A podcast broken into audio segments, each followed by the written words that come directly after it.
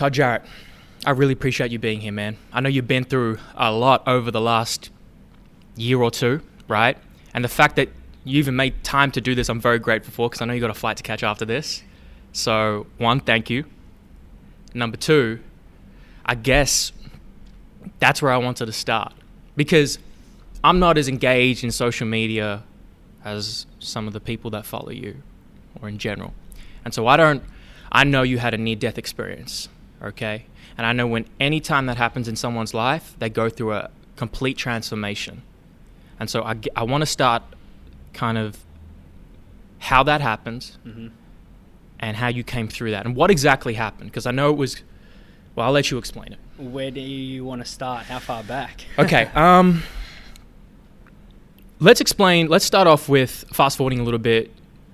How did you nearly die in the so in the hospital? Yeah, so basically, the condition that the surgeons and the doctors have given me is ulcerative colitis. So it's an Mm-hmm. autoimmune condition, and the symptoms had flared up like 18 months before, and I just had that mentality, very much like sort of one of our mentors, Christian, just push, push, push, go, go, go, and uh, and I just kept pushing through the the symptoms for this extended period, and I went into hospital the first time in June, and end of June. And uh, 2018, 2019. uh, 2019. I'd been in hospital a few times before, Before plenty of times through this whole process, but that's when it was getting worse. And then they'd given me some medication, and it's been a bit of a roller coaster with the medication having sensitivities and reactions, and that's a whole nother story. But for, for how I ended up in hospital the, the second time in that near death experience was basically they gave me medication and said, You'll get better on this. And I didn't, and I just kept getting worse. And uh, I was I went away in isolation for ten days uh, up north in, in Queensland. This was before I went to any meditation courses or anything like that. Came home to see family for I think it was around five days to a week, and I was down here and literally tried to contact my specialist, my gastroenterologist, to say, look, I can't get out of bed, I can't walk, I can't eat food because I, I'm literally in so much pain. I couldn't bend down and pick something up, I couldn't pick up the bags, I couldn't play with my niece and nephew. I just said, this is the state I'm in. And my gastro basically, like, I couldn't get onto him. So we emailed in and they said, if you can get on a plane, get on a plane and get into emergency on the Sunshine Coast as quick as you get back. So as soon as I did, I, I went in and basically they did uh, uh, put me through a colonoscopy first to assess what was going on. But as soon as they as soon as they went in, basically the analogy I give to people without going into the science is imagine like a loaf of bread and someone's trying to poke their finger through from one end to the other. And that's kind of like what a normal intestinal wall would be like or what your normal gut is like. For mine, it was like having one slice of bread and just poking your finger through the center of that. So I had a very my because my gut was so broken down uh, and so raw and ulcerated pretty much through. I had stage three pancreatitis, which is the worst you can have of, of this kind of condition. And basically, they said if you do anything incorrectly, if you you uh, brace your stomach a little bit too hard, if you bend over and twist a little bit too much, and you rupture your bowel, like then you go into sepsis. But it wasn't just basically what they said is if someone, a lot of people get sepsis, which is the infection of the, the feces through the blood and things like that. But because I was so severe the whole way around the large intestine, it wouldn't just be like one small burst. It could be like a really major area, and that's when they said basically the surgeons and the doctors came in, or the gastroenterologist uh, surgeon that I was speaking with came in, and literally as blunt as you could be. Uh, I had a family friend next to me on my left, and mum was on speakerphone, and he walked in and said, "Look, this is what's happening. You've got stage three pancreatitis. Uh, if you do this, you're going to." Uh, if you don't respond to the medication, you're going to lose your colon, you're going to lose your bowel, and if things get worse, you'll get sepsis, and then we're at that risk of, of death. And whether or not I physically could have died in that, let's say that, that next 24 to 48 hours, um, physiologically or not, was like beside the fact of where I was mentally, because he literally just came in and said, "You'll either use, lose your colon or you're going to die." Like it was one of those two, and it was in that time like I went into a state of shock, and I actually needed to see the psychiatrist in the hospital. They needed to bring one in because I'd basically said for me to even just lose my colon, lose my bowel as like option B, um, was like I had that written as like a nine out of like a nine point nine out of ten. Ten is death, and that's where I was at. I was like, I've either got two options here. I'm either going to die or I'm going to lose my my colon, my my bowel, and that's where I was at mentally. I was just a, an absolute mess. Um, mum obviously was on the first plane up because we didn't know if I was going to make it or not. My dad and my one of my sisters flew up the next day, um, and they were all in the same sort of state of mind. And I, I literally said to mum when she got up, and it might have been after my sister and my dad had had flown back down. They were up for maybe like four, three or four days. And when they left, I said because one of my my eldest sister couldn't make it up because she's got a the niece and nephew, and they couldn't all fly at once, and that was really tough.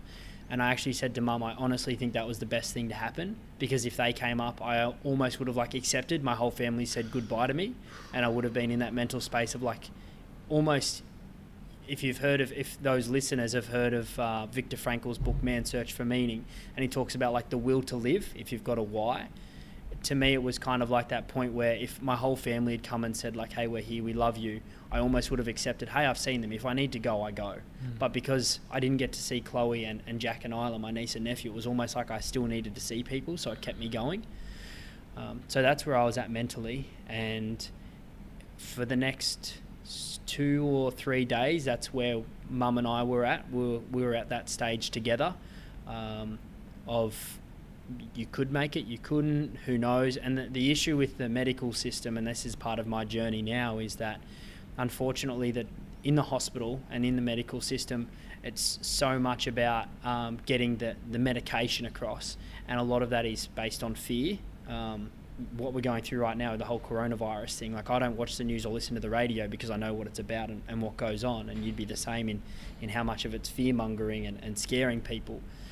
Uh, that they literally have put so much fear in me that I'm still scared now. Um, that's and I was only going through this psychologically the other day with a, a, friend of mine. We were discussing sort of deeper down what it would take for me to fully let go of this condition and just disidentify from it altogether. And I said, like, the one thing that's still got me is the fact that the doctors have said, if you don't continue with this medication, like, this is what's going to happen. These are what you're going to experience. And, and when they spoke to me about, like, the near death experience, that's something that it's hard to let go of because like it becomes a part of your identity. Like that's as you said, it's a transformational part of someone's life. Mm. So for me to let go of that is is really tough. Yeah. okay. When you got told by the because when you went off, that's thank you for explaining that because um, I'm sure you've had to explain that to quite a few people. So I wonder if it gets a bit repetitive or frustrating in some small ways. But when I'm curious, when the doctor told you that news, quite bluntly, mm. I mean, you already were in a painful, emotional, fragile state. Yeah. When that news hits, where do you go? What what goes on in here? First thing that came to mind was like one was family, yeah. and this is kind of where the transformation. You know, you know how we talk about like that crisis in life leads to a transformation. It was like a moment that I had a transformation because as soon as he said that, like the first thing that came to mind was my family aren't here. Yeah. If I die and I don't see my family, like that was the first thing that came to mind. And then the second thing was, and this is where I used to be, so driven on career was like, I'm not ready to go yet. I, I haven't achieved what I wanted to achieve. Um, but in in saying that, I'll sort of a, a bit of a side point with that or a caveat add on was that with Port Douglas went our way, and we'll probably chat about that, I dare say, sometime during the podcast because that's actually the most influential time I've ever had. I only went away to Port Douglas in that isolation pro two, three weeks before. And if I hadn't gone to Port Douglas that two to three weeks before, if the doctor said to me, you might die in the next 24 to 48 hours, I literally would have been, I honestly think I would have been a mental case, like a, in, ended up in a psychiatric ward. But because, and I said this to, to my family afterwards, because I had that time and I actually got to experience what life really was and what mattered in that time away, um, I said that, hey, if I do go, I'm ready to. Like, I know I've actually experienced life. Because before that two week, like two weeks beforehand, if I hadn't been to Port Douglas, I hadn't. What happened? I have no idea. What happened to Port Douglas? Yeah, so and where is that for those who don't know? Uh, Port Douglas is about an hour north of Cairns. It's a, a beautiful coastal town, you would say, and a lot. It's very touristy, but basically, I was. This is kind of where the context comes into it with the story and everything that happened. So, I had a, a bout of this colitis in 2016, and that's when I was interning back at Woodford. Funnily enough, really, yeah. So, hmm. uh, and there was a couple of coaches that had been through autoimmune conditions and, and things like that during the, the same period and they were they were sort of helping me and guiding me through and I ended up in hospital for two weeks then but they just told me in that time that what you're dealing with is just an acute bout it's gone so for two years I was normal ate how I used to eat slept how I used to sleep terribly like didn't sleep enough worked my butt off so on and so forth and then in the end of towards the end of 2018 it was September 2018 I was teaching at uni, running the mentorship programs, coaching the athletes, and doing online consulting, uh, plus um, trying to balance in life, so to speak, and, and train. The symptoms started coming back. And, and basically, what happened was my health gradually got worse, uh, and I was trying to improve my health and obviously grow the business because that's where my focus ended up going into was TJT what we were doing. I stepped back from training athletes stepped back from uh, the consulting stepped back from teaching at uni and just went all in on TJT and so when you go into that step so to speak you go to one stream of income and one focus. And I was trying to, to work on that with all of my attention but trying to manage my health at the same time and my health was going down and because my health was going down, I was investing more time into that, which meant I couldn't put the time I mm. wanted into the business, and that just becomes a vicious cycle. Because yeah, then you're not getting the results you want with the business, mm. and and it was just going down and down. So uh, when I went into hospital the first time last year in 2019, in the end of June. I'd been into hospital a few times before that. Like I've had so many general anesthetics over the last two years. It's like it's probably 10 to 12, I would say, which is pretty full on for a lot of people uh, and how it affects the body. Mm. But uh, in in June when that first hospital stay occurred, I said to the guys that I was I had assistants under me and, and things like that. I said I need you guys to run the program and I'm going to just take time to recover and heal my body. And I was doing that, but I was still living on the sunny coast, and I was in a, a tricky spot, moving between houses with my previous partner, and and uh, still being on the sunny coast because you're in the environment that you're so programmed and so conditioned to be focused toward, which is Sunny Coast for me, is like that's where I get shit done. Mm. Like that's where I work hard, that's where I chase my goals and my dreams and so on and so forth. I'd wake up every morning and because I'm not going to work or I'm not working, I'm sleeping, I'm meditating, I'm relaxing and recovering what I need to do to allow my body to recuperate. I had this worry, this stress, this guilt, because everyone else that I know is going to work. They're going. They're going ch- hard. Yeah, they're chasing their dreams. They're making progress, and I'm yep. like, I'm over here laying around. Yeah.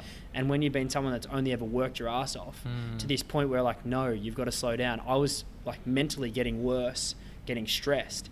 So mum was actually up around that time, and she said, "You need to get away." And I said, "Well, like I want to." So we worked it out, and basically I, I flew up to to Port Douglas, had an Airbnb there for, for 10 days, and it was out in the bush. So it was on the back of the, the Daintree rainforest on a farm, and you could see the ocean. So it had like Amazing. the forest, the farm, and the ocean. And it was completely, it was a like a four bedroom place or something like that, huge. And it had a, a immersion pool, like a, um, not a not an ice pool, but the same kind of size. And, uh, and it had a like a a bath and, and view out into the, the forest. And basically, I landed in Port Douglas, uh, landed in Cairns, caught up with a, a friend of mine, a uh, family friend that I grew up with. She's a WBFF pro, um, Kat Roberto. She's an incredible, incredible human. I left my phone, I left my watch, I left my laptop, my books, my journals, everything, uh-huh. and I just drove. Like I just drove out to the Airbnb. Got by there. yourself or with her? No, by myself. She lent me her car. Okay. Drove out there, and I was literally just by myself. It was, I think, the fourth day of isolation um, that she actually drove out in the evening. I didn't know she was coming, but she'd been on the phone to mum and my sister who were freaking out because they hadn't heard from you me. You didn't tell them?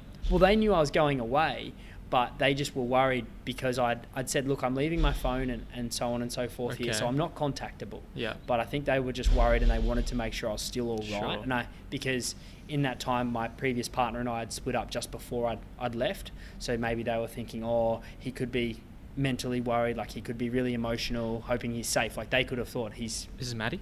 Yes. Okay. Yeah, yeah. So um, we'd split up the day that I left to go to, to Port Douglas. I made that decision that I needed to for my health and, and my journey. Uh, and she was incredible through the whole process. And she, in the end, it was pretty rough for me because I was so sick and so unable to do things. She basically became my carer. I'm curious. Was that a what made you want to let go of that relationship? Because that's such a huge support network, but you can also feel guilty Yeah. for almost feeling like that person's a burden on you. Yeah. Is that what was going through it, or was something else? Well, like I felt like I was a burden. Yeah, that- sorry, that's that. what I meant. Yes, Yes. yeah, absolutely, and that's one of the biggest things. But then it was also like that was a story I was telling myself. Yes. So when I dug down into the un- unconscious, which is a part of the time in Port Douglas, was um, I realized that there were things that weren't aligning with us in in values that I had and where I wanted to go and, and what we were wanting to do in different ways and the person that I wanted to be. So that's in the end, that's what the decision really came down to. Um, unconsciously, but I was consciously saying, no, it's because I'm a burden. I don't want uh, Mad to need to live this life of being like my carer. I want you to go and live your life. It's like you needed an excuse in it to get out. because I was scared of the pain. Right. And that's going Man. through this process. The tricks now. we play on ourselves. Yeah, exactly. We want to tell ourselves a story to avoid the pain, protect ourselves. Yeah. Oh, So that's so true. they would have been worried that oh he's up there by himself he's going to be emotional. So kat came out on like the, the evening of the fourth day and was just like i just need to make sure you're alive and you're all right i was like i'm good. Like i'm the best i've ever been. Um, because I, I hadn't read a thing. I hadn't been on my phone. You're talking to nobody. No So it's almost like a silent retreat meditation. yeah it was. And this is before i went and did the silent retreats. Right. so I didn't even have a watch. The funny thing is, Oh, I was cool. I was trying to work out the time according to the, The sun, sun. on, and I sucked. I was so far off. But how did you double check if you didn't have a? on on like the sixth day, I went into town to get my journal Yeah. and a book. Uh, that's what I went in to get from Kat, and I told Kat, "Hey, I'll be in at one," and I was judging off the Ah. sun, and I got into town. I was like, I was like, yeah, it's probably one. I was like four o'clock. What did you, What did she do? she wasn't there. Of she course. waited- she, Holy her- shit. Yeah, her and her That's partner had so gone funny. out to like an island on the on the boat. They're And- waiting for you. You're Yeah. like uh, three hours later. Yeah, so I got I ended up getting my journal and my book and and uh, and that's what I did for the remaining I think it was the remaining like five days was uh, I journaled and I read and I uh, I actually watched there was a there was a TV I hadn't used it for the first like six days but the final four days I used Netflix to watch some movies Mhm. um, because what I found was that over the years and this is actually a part of my transformation was that you know how we talk about like being switched on and switched off Mhm. I was always switched on. but Exactly. For me to switch off was like, oh, watch a, uh, a YouTube video on training Yes. or nutrition. You're fucking not switching on. uh, switching off. Yeah, You're tricking yourself. Yeah, podcast or reading a book to learn. And I was like, Oh. no, this feeds my soul. Like this is the best. I'm switching off. But what I found was I was Wow. physically switching off, but cognitively not at all. And what was happening was even when I was up there and I was once I started reading and journaling, I thought they were switch offs, but I could actually by then because I had enough time those four days prior of doing nothing, I was like, I feel like I'm getting stressed again doing these. And that's when I realized the journey, the journaling and the reading weren't resting me and f- like giving me what I needed parasympathetically. You know what it sounds like? It sounds like you became a slave to your own habits and productivity. Yeah. And that was creating this neurotic feedback loop of stress and inflammation. Yeah. Yeah. You're smiling, so it sounds like you've been No. you've had this self-talk. Yeah, oh man, it's it's been an incredible journey. So, yeah, Port Douglas was.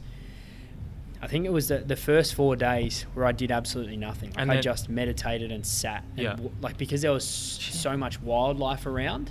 Did you walk around? Well, I was in a physical state where I couldn't walk more than like 200 meters a day. Wow. I was very sick. I tried to go for a walk up the. Uh, there's a hill behind us, so it was probably a 2k walk in total, like 1k up, 1k back. And I got to the top, and I had to lay down, and like I had pretty bad bowel issues going on at that time, so I was passing, like I was literally in the trees, just passing blood and mucus all over the. Are you a mess. concerned at this point that it, something could go wrong while you're there by yourself? No, no, that, that's the thing. Like, I was so blind. I was in denial. And this is where the Ah. psychiatrist came in when I was in hospital because I explained what's going on and why the, the like the losing my colon, losing my bowel is a 9.9 and death is a 10. And he's like, you've been You said that or she said that? No, the, the psychiatrist, he said that. He said that. Yeah, so he was like, "This is so bad for you because you've been in denial for so long," and that came down to the fact that I didn't want to accept uh, what it was because that would deter me from my journey and where I was going and my dreams and aspirations. I was like, "No, no, just push it to the side, keep going, work hard." So, yeah, Port Douglas was transformational because it was the first time I actually stepped away from who I was, and I had I went through two journals, like three pens in, in those those On the day five, six, and onwards. Yeah. But you said though, you commented saying that kind of stressed you out. Is that about that? Yes, yeah, but what I found was that I needed to go through and dig, Yeah, you need have to go in. realizations because I knew that at this point, where I was in hos- just before I'd gone into hospital the second time, I'd, and this is for everyone listening, is like the journey that I've been on and why I'm so passionate about this holistic and the optimized health approach now is, I'd changed my diet like very very strictly on my dietary protocols. I'd um, stepped away from work, so work stress had gone away. I had started meditating. I was um, doing the, the self love practices. I was sleep. I wasn't even walking, and I was sleeping 12 hours a night every night, and I still needed more sleep. That's because my body was so sick and do, the immune system was so active.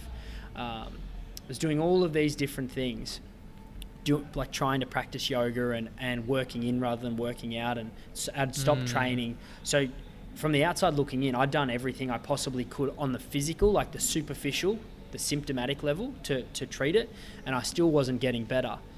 Got to get to those root causes, motherfucker. Yeah, exactly. And that's where I got to. So I was like, when I got to Port Douglas and I pulled out that journal, I was like, it's time to dig. So What did you find?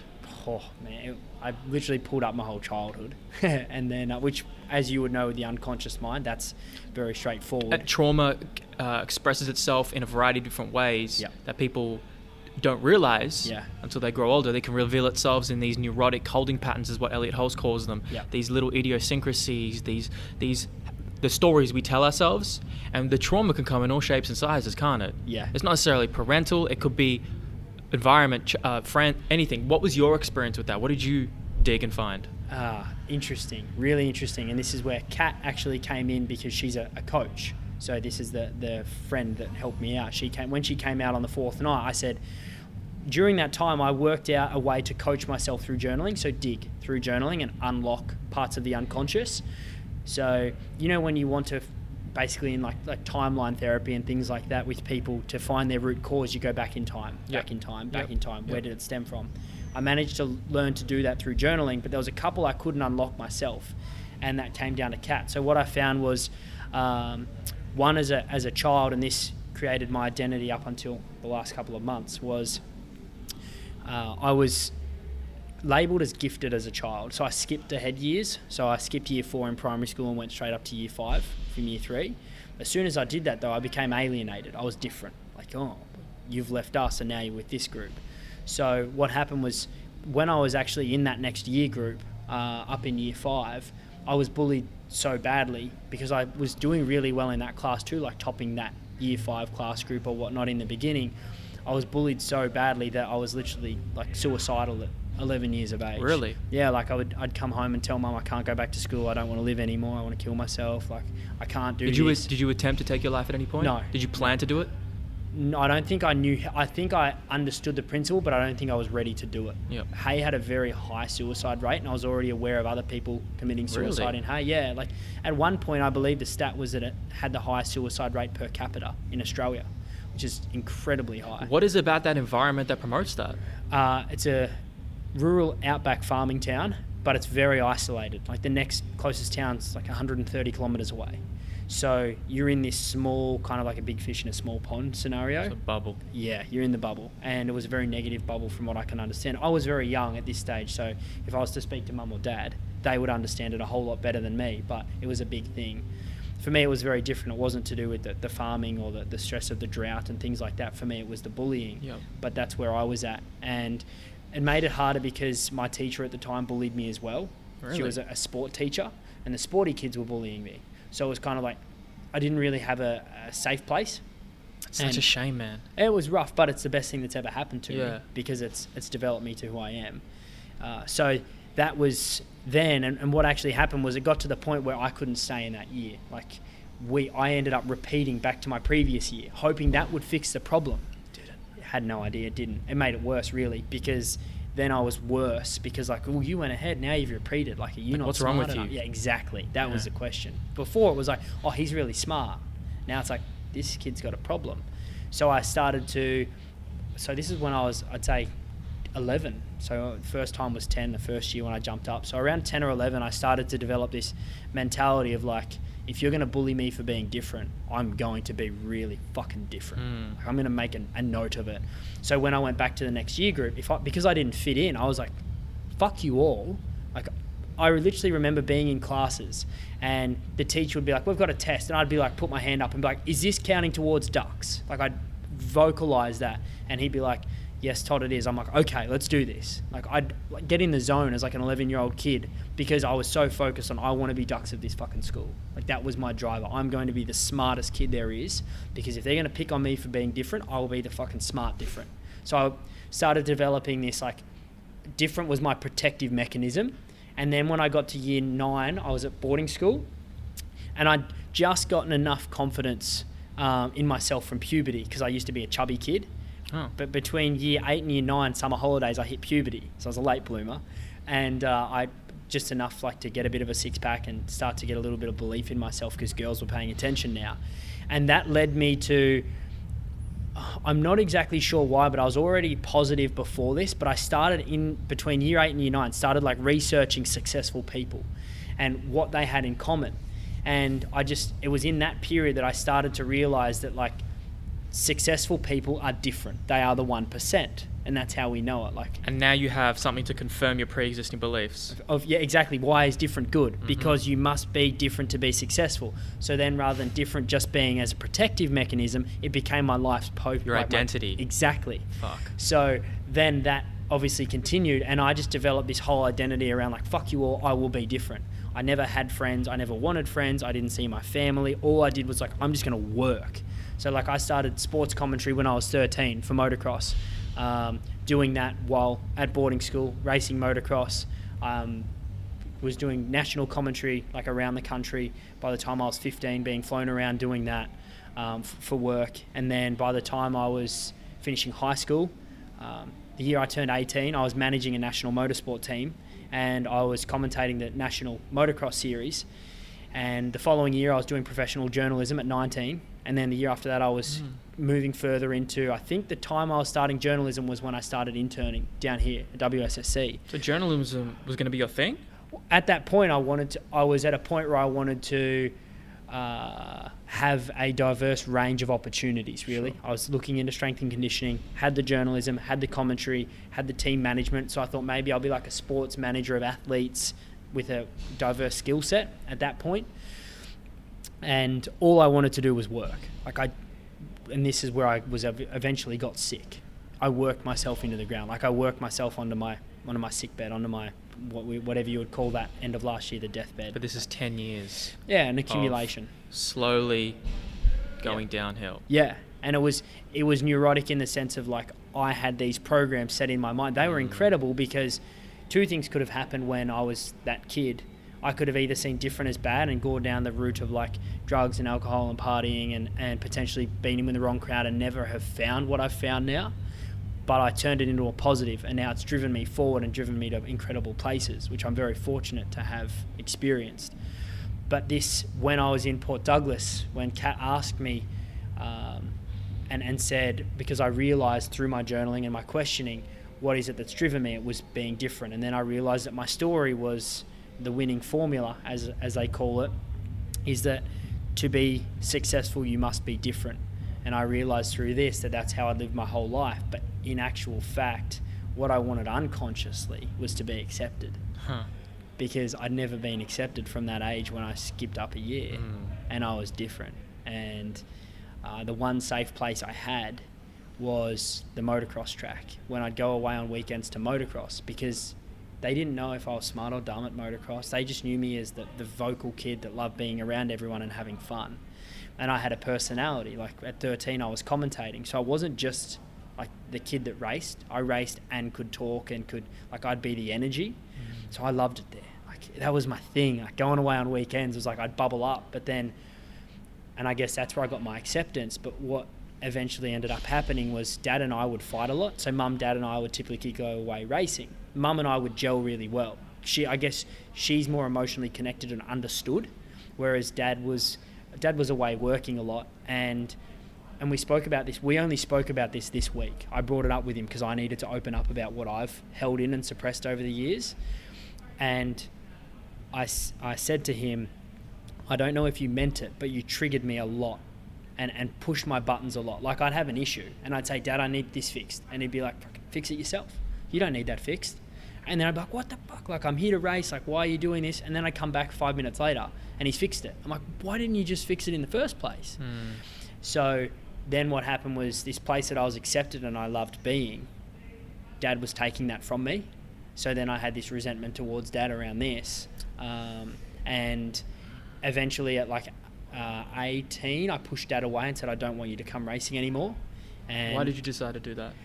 because at that point I was racing nationals and I wanted to perform well, but I didn't feel like I psychologically could because we were fighting and I needed to focus. Hmm. Um, so it's kind of like if you're trying to drive a car and you've got a blindfold on, it's not going to end really well. Like I was, that's how I felt being at the races, and so we brought it. We had a friend that came along that became my mechanic, and Mum, he and I would go around to the to the state and the national races, and at that time it obviously worked better. But what I found in the long run was because Dad was away so much as a kid for me, I missed Dad, and I loved Dad, and, and never really got to. Um, never really got to have the time I wanted with him, and that was something that I held on to a lot. So like these things I realized were one that different, like I needed to be different to be successful, which now I know is completely a lie. Two was that um, I wanted to have more time with dad and I wanted to dad to tell him that he loved me. And the third one was like I was working so hard because I wanted one to make mum proud, which is a massive thing to me because she's helped me so much. But then the second, in part with that, was uh, I felt like with mum and dad, they invested so much in my racing that I was on this journey in my career. I needed to make lots of money so that I could pay them back for everything they gave me. And I only realized this two weeks ago. I was seeing a kinesiologist and it came up. And she was like, because I was toying with like scarcity and abundance mindset around finance. And she's like, where does this come from? And then I was like, now I know. Um, it, it kind of all just bubbled up and then came out that yeah the whole reason I'd had that financial drive to make money was so that I could give mum and dad Mm. money back or send them on holidays that they didn't have because they were committing to my racing. Do you think there's some merit to that psychology? Because I know a lot of athletes, especially, and I know I came up playing basketball. That was a mentality for me, and I think it can be productive to an extent because it can drive and fuel you. But anything, any like any fuel, if, if there's there's too much and it gets out of control, well, you lose control. But Yeah. do you think it is somewhat productive? Yeah. In some ways. Yes, I, I believe that everyone needs a bit of a chip on their shoulder. Mm. And I know uh, there's a few well known speakers that talk about that, but it's the way you manage the chip on your shoulder Yeah. that th- the chip isn't the determining factor of whether you succeed or you burn out. It's how you manage the chip or how you view the chip on your shoulder, which is a big thing. And that's something that I've learned through the mindfulness process and the meditation process and, and everything I've gone through in this becoming a different person the last six months is the I've got two analogies for you that I think those that listening this will kind of click. And I talk about I used to talk about mindset like all day every day. And now I talk a lot about mindfulness. And you can have the strongest, most positive growth mindset in the world, but if you're not mindful, you're not going to get to where you want to go. And the reason for that I'll explain now is because you can be a mentally calloused beast and work your face off. David Goggins type. Exactly. Okay. He's he's the, the epitome of it. He and like Jocko Willink are Yeah. like the two people you yeah, think of. Absolutely. And I speak about this a bit in the academy with like the SEALs and their type of training and what they go through. But if you have a a car that can do 200 miles an hour and you put it on a dyno or you sit it there and it spin its wheels, you get the back rear wheel drive, wheels are spinning and it's sitting there doing zero. But those wheels are spinning so fast, the speedo says it's doing like 100, 100 mile an hour and you're not going anywhere. That's like having the beast mindset but not being mindful of what you're doing. You're not actually going anywhere. You're spinning your wheels. So you can be working your ass off but not be clear on where you're working towards or what you're working towards or how to be optimizing that through productivity and you're just going to be spinning your wheels, which is what I used to do. And the other thing is kind of like uh, I speak about the analogy of Before you get to the second one. yeah, But it sounded like you you had a direction though. like you, you use the analogy of spinning the wheels, not having not much direction. Didn't you feel like you had a direction? You knew when you wanted to go, or is there more to it? There's more to it. So I knew, but in short, I knew where I wanted to be in 20 years or 50 years time. Uh, I had no idea how the fuck I was going to get there. okay. Like I had uh, so- shiny object syndrome. Like, okay, I'll do this, and I'll do this, and I'll do this, just hoping they'd all kind of align. Like destiny's just going to work. I, I love a quote. This has resonated with me because I, I, have historically fallen into this. Do not mistake activity for productivity. yeah, that's it. That's exact. That's or like the- busyness for product for productivity. yeah, that's the summation, and that's a big thing. Is is busyness. Yeah. Because everyone wants to be busy because they feel like I'm I'm working hard, so I deserve what comes to me. But really, is is busy even a good thing? Like, Yeah. if, and that's That's the spinning the wheels exactly and going nowhere. And the same thing is how I used to live my life. Was imagine someone's got a target, like a, a bullet target, yeah. and they're holding it, and then they say, "You've got a a automatic rifle with unlimited bullets, like a big chain." And they say, "I want you to shoot this target." And like, "Yeah, sweet, easy."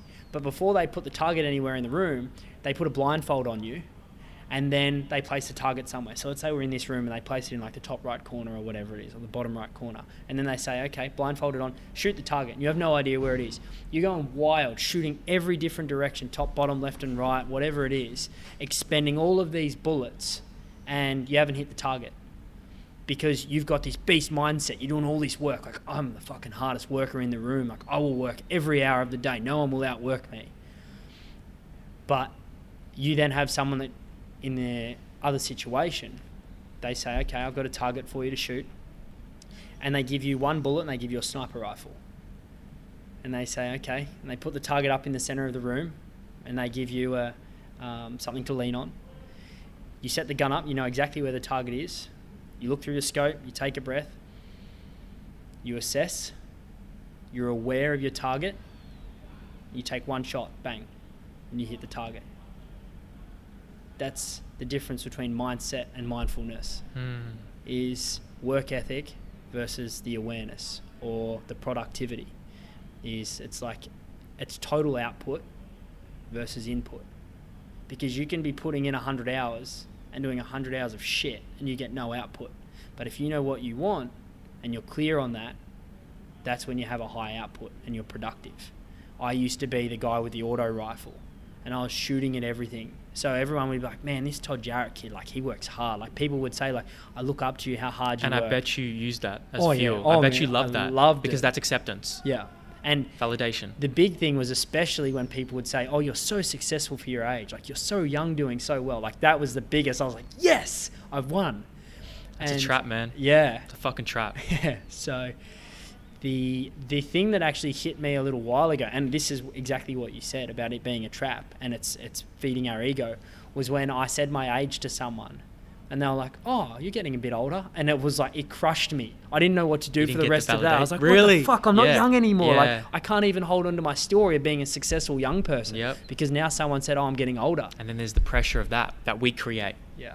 So, lots in it. Oh man, I think to surmise what you've said, I think the mindfulness and the mindset mentality. It sounds like it's there's this underlying foundation of present state awareness, Mm-hmm.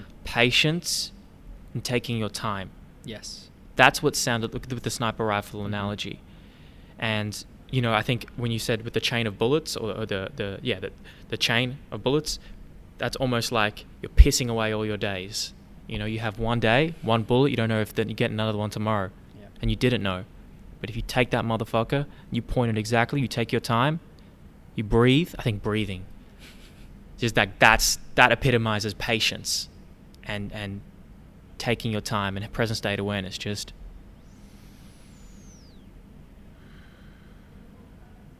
because so many people, and I think I've been a victim of myself to this. This idea of you have to just. I think you can have both though. You can go you can go hard, and you can be present while doing so. Yeah. How have you found that now? Are you trying to still? You try, of of course, it's a daily thing, but I have a morning routine and I have an evening routine, yeah, and they they are my mindfulness. And in the hours in between, I go as hard as I fucking right. can. Right. They're like they ground you. They're my center. They're, they are my anchor, and that's, That's so why important. I keep talking Jesus. to people about it. The routines. Oh my god. People some people think routine and habit is like constricting. I think it's freeing. Yes, discipline is freedom. Y- Yeah. Jocko Willink, yes. Echo Charles. Uh, yeah, that was actually a really good invitation. I like that. Um, yeah, discipline is freedom, and that's just that statement. You tattoo that on your forehead. Yeah. Um, I'd be proud to run that on my forehead. I really would. I've, I've literally, I write on my hand most days now as a reminder, 90% or mindfulness to remind me that when I, because there's a lot of time I still go back into old Todd. yeah, of course. Of like, go hard and, and I get completely absorbed. But it's we- it's really interesting. I'm very in tune with my, my feeling and my body now because of everything I've experienced. After I've been absorbed, I literally, it's, like the moment I come out of that, I'm like, whoa. It's like a, you've been, you know, when you've been in the flow and you come out and you're like, I just worked for like four hours straight and didn't even look away. When that happens, as soon as I come out, it's like my stomach gives me pain. It's like a signal that I'm being told, you fucked up again. Like, you've got to step back. So I literally write 90% or mindfulness to remind me to always have a little bit left in the tank in terms of, and I don't mean that as in I don't give 100%, I do, but to be mindful of everything I'm doing while I'm doing it Mm. because you're more calculated, you've got better cognitive function, you've got better understanding, better problem solving, better processing of information, you've got better um, creativity and the ability to assess multiple things when you're conscious compared to unconscious. And it enables you to step back or stay stepped back and still performed well. So uh, I ran, I did some corporate coaching late last year, and I literally, it was like a three and a half hour um, session with the, the team, and I was cooked after it. Like two days afterwards, I was wrecked. And Potsy, JP, had just been, he and his partner had just been to one of Kerwin's uh, Nail It and Scale It events. And Kerwin spoke about how he used to do the same thing and then how he had to remind himself 90%. So even when he's performing on stage, pardon me, he's still mindful because then he's able to maintain it. He could do that for 10 days straight. Whereas when he first started out and he wasn't at that 90%, he would burn out within a day or two. And that, Mm. that was, I was like, okay, sustainability for me is the goal yeah, because that's where you make progress over the long term. Yes. That's what matters. the tortoise and the hare Yeah. type analogy. So when you say ninety percent, though, you, like you said, you don't mean you're not putting in hundred percent effort. What? Where is that other ten percent? Like, like, what does that mean? Like, Yeah. I know you're being mindful, but ninety percent of what? I guess that what it what it means to me is different to most people, which is why mm, like it's Yeah. kind of like the meaning it has. Sure. But if you were to think you've got uh, ten steps to get to the finish line, uh, and the finish line is when you've you're in that fully absorbed state. Um, for people to think it's like when you're in the zone, when time disappears, when all you're doing is like you're you're typing up that your content or you're loving what you're doing.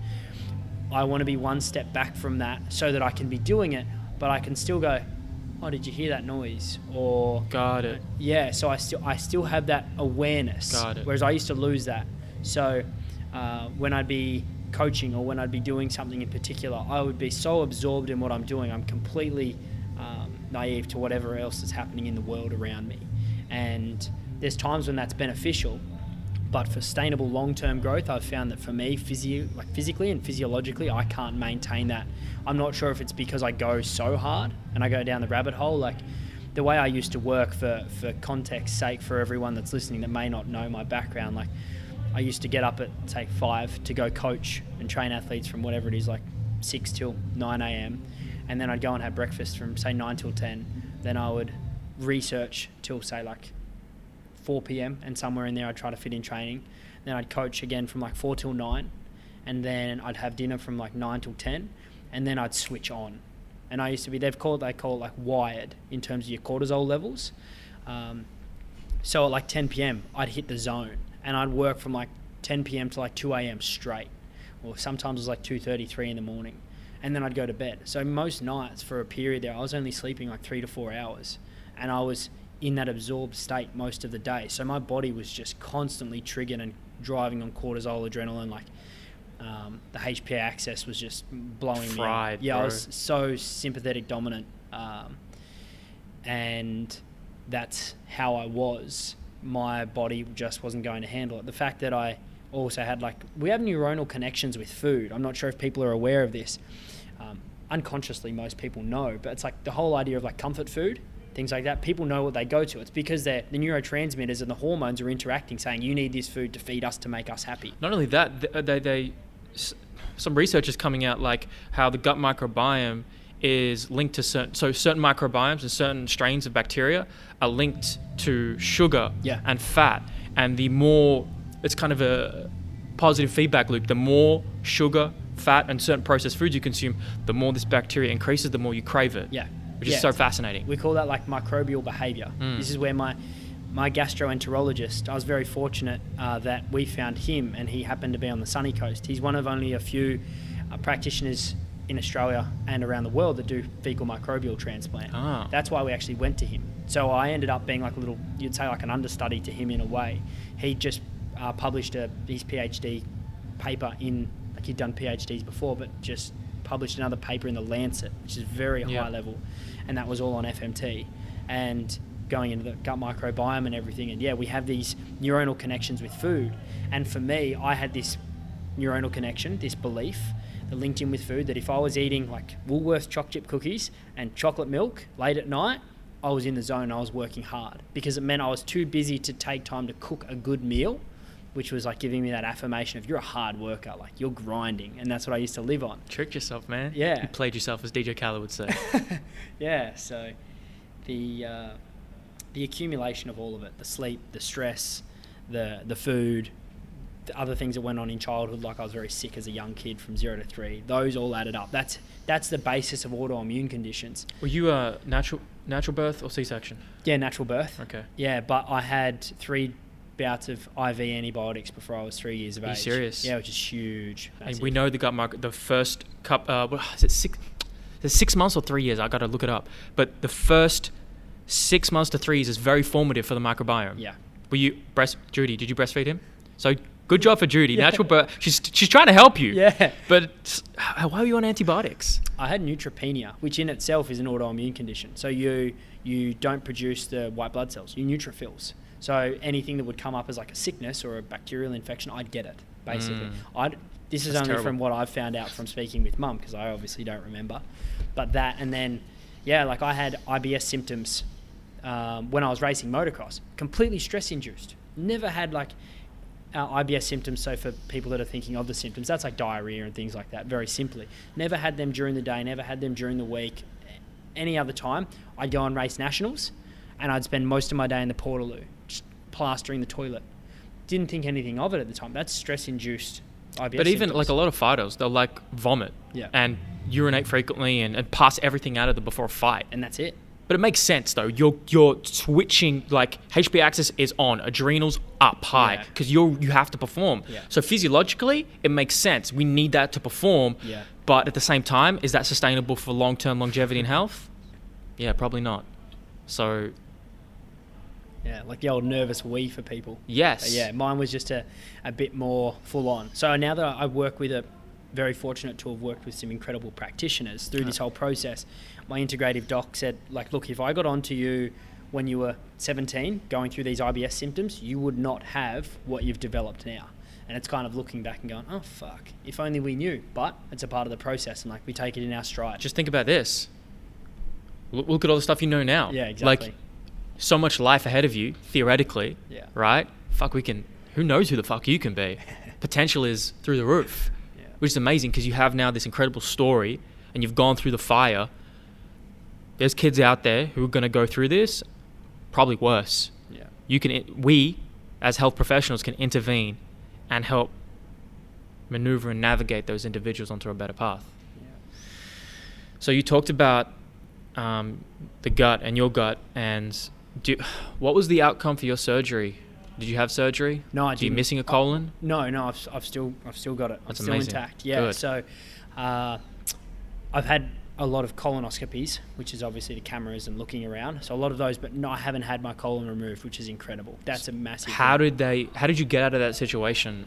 heavy heavy medication? I'm still on heavy medication now. Antibiotics. Uh, no, no, no, no. So I did have to go on antibiotics while I was in hospital against my will. Basically, I had a bacterial. It has a purpose. Look, Yes. it saves lives. Yeah. And sometimes you need them, Yeah. as shit as they are for the microbiome. Yeah. Saves lives, just decreases the quality of life, is what we say. Right. But yeah, so uh, no, I went on uh, cortisol, so basically, which is prednisone or, or hydrocortisone in hospital, uh, massive amounts of that.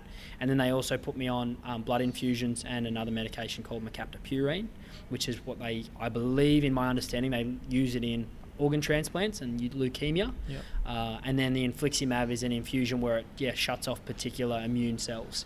So I have a compromised immune system.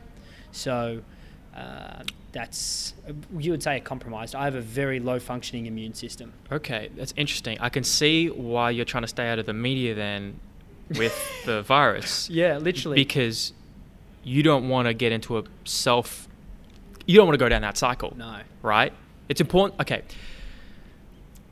It's important to stay informed and educated. Yeah. But at the same time, you got to know yourself and be like, fuck, you may have to like step way the fuck back and trust the people around you Yeah. to like inform you of the really important stuff. Yes. Is that kind of what you're doing? Yeah, I'm staying away from it. We were only on the phone to a family friend last night. I think it was last night. Yeah, and uh, they were talking about all of the issues because they were supposed to be going overseas and Yeah. their trip got cancelled. Yeah. And they were talking about all of these issues that people are having and the risks and don't go near these people and this, that, and the other. And I was like, Mum, please go and talk with them externally. I don't need to hear this yeah. right now. Yeah, yeah, yeah. Um, because literally, just before I came here, I was at the uh, Royal Hospital in catching up with a, a friend. He's also he's a health professional and a cancer scientist, and we had a, a bit of a meeting and a catch up just to chat about her health approach and Today? everything. Yes. Oh, yes. Yeah, today before I came here. oh, so you went into the hospital. Yeah, Right. so like I've gone there and now I'm going to the airport. The two worst places you could go if you wanted to try to contract coronavirus or any virus. Brother, really. please let me know if anything comes up in the next two weeks because there's a lot of people you just came in contact with today. Yeah. But you should be fine. Yeah, so no, it's so much of it is. If you look at the the information around it, we did chat with him. They literally have had 700 people in the hospital go in in the last, I think he said 24 hours to be tested because they're like, I've got coronavirus. Not one of them have come back positive. Everyone's just in that. This that is at their hospital. Yeah, in Royal Melbourne. Right. Yeah, that's the amount of people that are freaking out about it. No one's even got it. So I guess you'd rather well, look, look to me proactivity is better than reactivity, Mm. right? So you'd rather get ahead of something than behind it. Um, so I can see the how do I say? I can see why people want to do that, and it's but if you pay attention, people are encouraging that. Like researchers, medical professionals, the government, they're all encouraging people to, hey, if you have this, just go get tested or just stay at home. They have their reasonable recommendations. But at the same time, um, we know very clearly that the more fear and stress that you induce onto yourself, that's going to lower your immune system. yeah, Your ability to fight infection is lowered. it's funny that there's two things here, and, and one is that cortisol and cortisol resistance, which is from a high stress over time, Yeah. is literally one of the biggest foundations for the uh, development of autoimmune conditions, autoimmune diseases, which there's over 200 of now, and they are rampantly, rapidly growing. Um, it's incredible, linked to obviously a lot of lifestyle factors. We, we become cortisol resistant, which leads to the development in part of autoimmune conditions. What do they do to stop the autoimmune condition when it's really severe, like I was? They literally dope us full of cortisol, ridiculous amounts of cortisol, because it shunts the immune system. But because our immune system is dysregulated because of the cortisol resistance beforehand, it's this really weird effect that we're trying to decrease our cortisol and bring that down to try to standardize or regulate our immune system and our cortisol levels again. But for them to clear up our symptoms, they just smash us with it.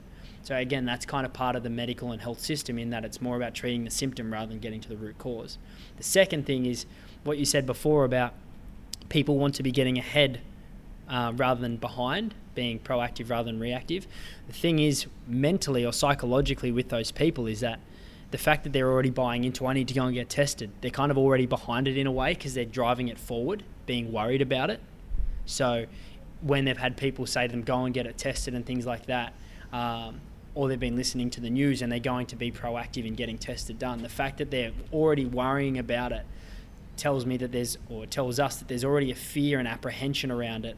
So they are behind it and giving it weight and driving it forward. So psychologically, the more action they put towards it, the more they're actually buying into the belief that they may have it. And obviously, we know with like the manifestations of things, that's uh, a big part of it. Well, you definitely ca- like placebo. Yeah. Th- we know placebo. There's nocebo. Oh yeah. right? You can worsen symptoms. You can create symptoms, right? That uh, don't exist, right? And that could be causing like uh, false negatives with people who actually don't show up, uh, like they experience symptoms and they actually they're not they're not actually sick with this virus. Okay, great. But to my my question would be, well, what's the alternative? If you experience cold and flu symptoms in this time, why why not? What yeah, the alternative is what people don't get tested then, and they just stay home and continue to spread something that they may or may not have. Yeah, and you end up in a situation potentially like USA or Italy. Like I know you're not paying attention to the news too much, but Italy's medical system is overwhelmed. Yeah, It's I overwhelmed, and I don't want to tell you too much in case I don't want to create anything, but um, uh, there are situations that uh, can be created and examples all across the world of people not getting ahead of it, and it's just a potential outcome Yeah. that perhaps we we could mitigate. Yeah, So that that would be that's my two cents. yeah, I agree with that. It's that situation of the. It's really two options. It's either like run to the diagnosis or run away from it. In that sense of like you know when there's athletes and they're like, I'm pretty sure I've broken my leg, but I'm not going to go and get an X-ray because I don't want to confirm. I'm just going to. you wanna keep playing, you wanna keep doing your thing. Exactly, it's Right. that kind of situation.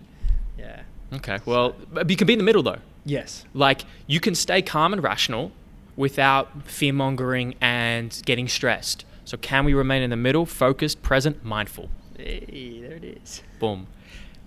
Now with your gut now, the gut microbiome is autoimmune autoimmune uh, disorders and issues have never been more common.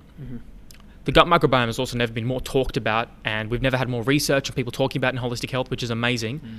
But at the same time, so many I find so many people live.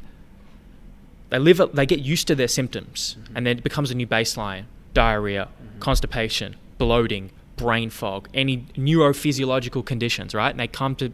It becomes a new normal, and the conditions slowly get worse year after year after year, and you just get used to it. Right? You think, oh, there's nothing wrong with me. I, irritable bowel syndrome. Everybody's got that. Just a little bit of gut distress, right? And they find that um, around 40 50% of people with IBD has a very strong association to SIBO, which you you know is small intestinal bacterial overgrowth, which can then cascade to other to further autoimmune issues, ulcerative colitis being a pretty severe one. So what is your state and approach to the gut now? Like how are you taking care of your gut microbiome? So the way I go about mine is the way I coach people in theirs, and say like the academy we talk about this. Uh, for context, that's the Holistic Health Academy, and that's my journey and my purpose now, what I'm passionate about. And everyone's gut microbiome is the same as our human fingerprint. Like we have a second fingerprint, and that's our microbiome. No well human on this planet has the same Yeah. microbiome. And what happens in the for the general public, and this is kind of like a what not to do before I say what to do, is most people go and they just get like a bunch of probiotics and they start taking probiotics and smashing or uh, probiotic food is better actually than the supplements but they go smash probiotic uh, supplements and so on and so forth to, to think that they're improving their gut microbiome but the issue with that is the fact that um, because our gut microbiome is so unique, someone could be smashing Saccharomyces boulardii or lactobacilli or something like that that we know are going to be positive. Let's say they already have a high proportion of that, but they're low in something else that's going to be um, positive, and they're they're just doping up on one they're already got a high concentration of. They're not actually going to improve anything. They're just throwing away money, basically. So what needs to be done is you can get this done microbiome testing to find out what your in the general strains what you're high and lower in because obviously there's thousands trillions like of thousands of Different strains, strains, and, and trillions of cells Yeah. Um, bacteria I should say that um, you can find out out of those main families that we know of which need to be increased, which need to be decreased, so on and so forth. That's the first step for me is to find out. Like if you're not assessing, you're just guessing in that way. Yeah, well said. and so there's there's a few that um, like E. coli and ruminococcus and, and a bunch in the, the bad for dysbiosis, which is obviously the precursor typically to to the, the leaky gut process and obviously how. Can you explain what that word means for people who don't know? Okay, so dysbiosis is um, when I always dysbiosis. come up here and there's always a street facade here. Hello, sir. I remember, that's what I'm here for. The uh, the dysbiosis is when bruv. the good and bad bacteria ratio is out. So This is you- actually my office. Does anyone know this is my office? Does, it, does everyone know it's my office? Yes, this is the office of Woodford Sports Science Consulting Have Coach we- have we- Christian have we Woodford. mentioned that? Hello, Mrs. Jarrett. I said before, I know where Todd gets his looks from now. Definitely his mother. Definitely his mother. you haven't seen Dad yet. Oh, don't matter. I've seen your mother. That's all I care about. Don't worry about your father. I'm just worried about your mother. Now listen, That's, Todd. good that's, to have. that's Judy Jarrett. Ju- yeah, Mrs. Jarrett, you name her, Mrs. Jarrett. Be respectful. Now, everyone, Todd, how you been? We, we got into the conversation yet? We're talking I might chimps, take man. A seat, actually. Since it is my office, we haven't done much of the office yet. Do you like it, Todd? Do you like the gym? Do you like the set out? Oh, sit down. Get me a third microphone. Uh, Interesting. We throw a spanner It doesn't in work, the it doesn't works. Okay. How's everyone? How's everyone going? They good? This is my fourth episode I've been on. Yes, you're famous now. Well, not really. No, it's talking. We're just talking chimps. If you think about it, Judy, we're just talking chimps. Anyway, Todd, how you been going? You been good? I've been incredible, thank you. You've actually put on a bit of weight. Actually, it's kind of good. Keep it right there. It's all Been good. training. Have we got Posse on here yet or not? Well, when he comes to town, he we would will. say about three words and stutter through the whole thing. Anyway, so how you been, Todd? Been good? What's been happening? Have we have we got to this part of the podcast yet or not? Which part? The how you been going part? Yeah, have we gone past yeah, that yeah, now? we've got we've gone past that one. Oh shit! Well, I'm kind of stuck then, aren't I? Yes. What's your next question? Oh, I really don't know. Are you good interview? I heard a story about you. I don't know if this is true or not. Oh, Thank you. Um, is it true that you had an option between taking two, either taking this pill? What was the thing? Either it's taking a pill or living on something. There was when your health condition was very bad. Yeah. And they gave you an option. They gave you two options. What were the two options again? I don't know. You're telling the story. This is where I'm Um, confused. It was to do with. Um, I was reading up on your the issue that you had, and it's what are you doing? Leave it down. I, I like you know picking it up. You know what I mean? I heard that um uh, your condition was so bad that it could have led to death. Is that true? Yeah. Yeah, we talked about that in depth. How does that get to that point, brother? Uh, working hard for a long period of time and disregarding symptoms. Which, So you had the symptoms. oh, for a long period of time, like 12 to 18 months, I was in a bad way. Yeah. What was the biggest symptom that you just neglected? Past blood and mucus more than stool for like 12 months. Like, Why didn't you see a doctor about that, bro? I know So- it's good in hindsight, but yeah, I thought it'd go away. I just thought, no, if I keep working hard, it'll, it'll slowly. you were disappear. passing blood in your stool for 12 to 18 months. Yeah. yeah. I thought I was fucking nuts, but you know what? You take the fucking cake, bro. Because uh, these days, if I get one symptom, I'm calling my mother, Mum, what the hell is this? It's Talk- funny. I actually use you as an example of uh, of how I used to be and who I learned in terms of how I work, my work ethic and passion. And Yep. yeah, Well, listen, I appreciate that. That's very nice, Todd. Thank you, thank you, Todd. I'm just glad your mother's here, Judy. I'm so glad you're here. It's is fantastic. Um, I just think that um, uh, Potsy was the one who predicted this a while back, and I said, no, he'd be fine. He actually predicted this whole thing, saying that if you had the symptoms and you didn't do anything, fuck, man, shit. Passing blood in stool's not good. no, If you got onto it early, would th- would have been this bad? Yes or no? No, I don't think so. And this is what Alex said before about you know how we get used to a new baseline. Yeah. Yeah. symptoms slowly worsen. Like for me, because it happened over 12 months, I couldn't tell the difference between where I was and where it was to begin with. Like I was like, oh, I've been I've been passing blood this much, like this many times a day for a while now, not realizing that by that point I was say going to the toilet like 15 to 20 times a day passing blood. 15 to 20 times a day, bro. Yeah, can get well, when I was in hospital the second time it was like 20 to 30 times. I'd get up like eight times during the night. It was rough, really bad. But that's a part of the process. So Jesus Christ. you just become blunt to it because you're so focused on what you're doing and you're just like, oh, it's So you were just so focused on what your next goal was and not with your own health. yeah, And it got to that stage. Well, I, I've been there. Yeah. I've definitely been there. I can't hold against him because I do the same thing. Episode one. Episode one, go to Talking Chimps. Um, yeah, that's interesting. Actually, you know, it was funny. Kieran was the one who fucking. All right.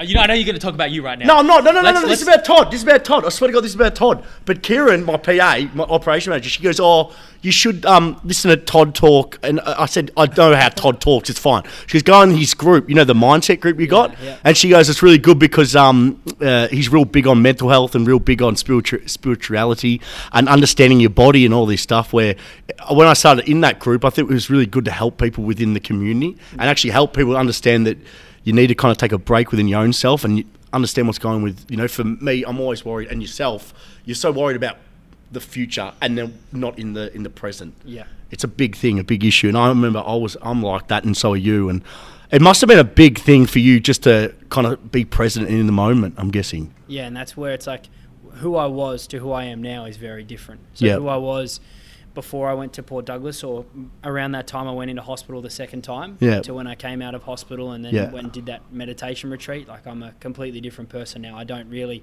think that much about the future. I just know that what I'm doing now, if I do my best today, Yep. I'll be best set up for tomorrow. Because I used to just spend half, invest half my day thinking about okay, what's to come in six months, what's to be the next twelve months, like, Yep.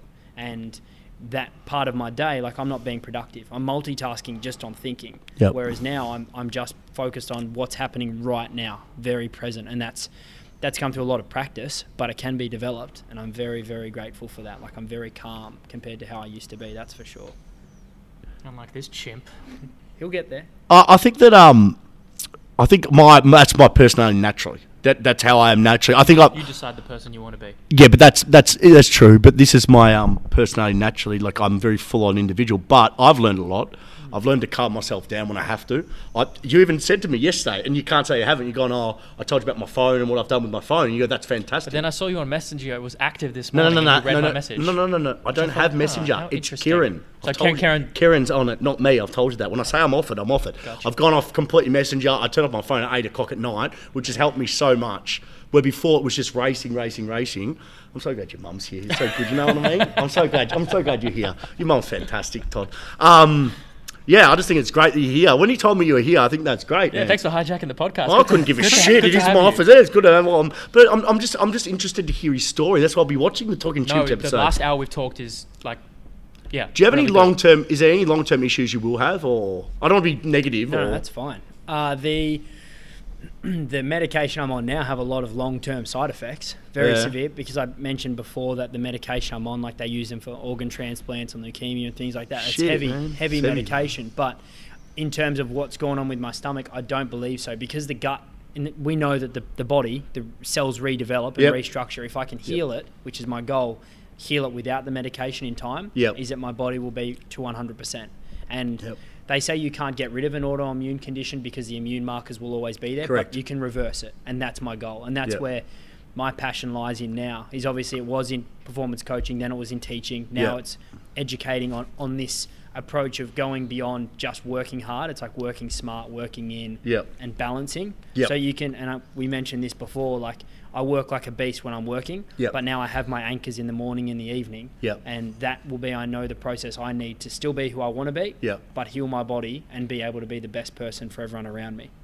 So Snap. Well said. Shall, we, shall, shall me and Todd continue this conversation? Continue. and I'll no, no, d- please. no, no. No, please. Oh, Please. Oh, okay. I'll just sit here then. Just just a bit that way, please. Okay. Keep going. Come on, bro.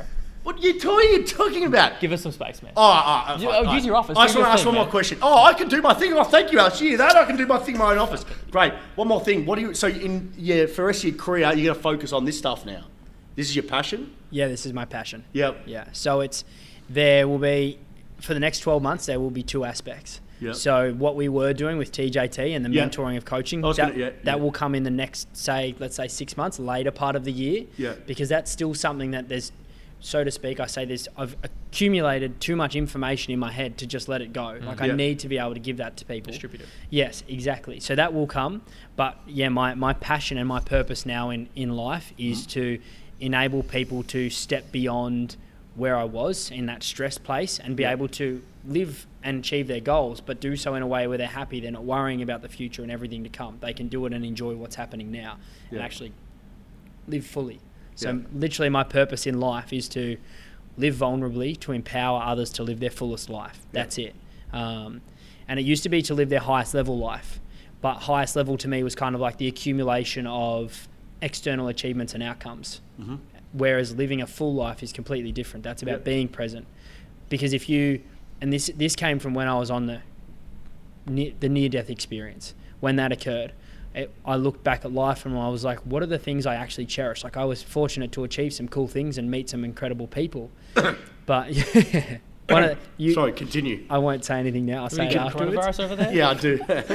Um, but with that, when I looked back, what is the most memorable moments, the most memorable experience I've had? It's so cliche. You hear about the old people on their deathbed. I was 24 and I had the same thing. It was the time with my family, the time with my loved ones. Like the holidays that I took where I actually switched off from work and was present. They're the things that stick with you because they're the things that actually etch deepest into your brain. Like mm.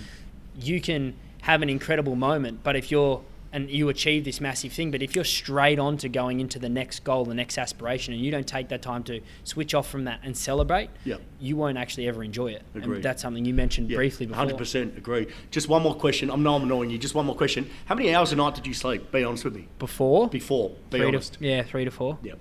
Now, Man, I, I knew it. I just yeah. yeah, yeah. he's going to say thank chimp. you. What? Such a chimp. I'm asking questions. I think it's really good. We're a really good team. I just my office, you know. Anyway, I'm going. Love to meet everyone. Love to see everyone. it's good to see you, I'll be Christian back Woodford. Downstairs. Judy, you're lovely. She's Why did you? Okay. She's great. All right. You're fantastic, Todd. Todd, be good to your mother. I Okay, will. Mum, Be, be And- good to your mother, because if not, I'll, you know what? I'll come down there and I'll crack at you. Where are you living at the moment? Where's, where's that? Oh man, Is that Bendigo? New South Wales. Oh, New South Wales. Oh, very nice. Country girl.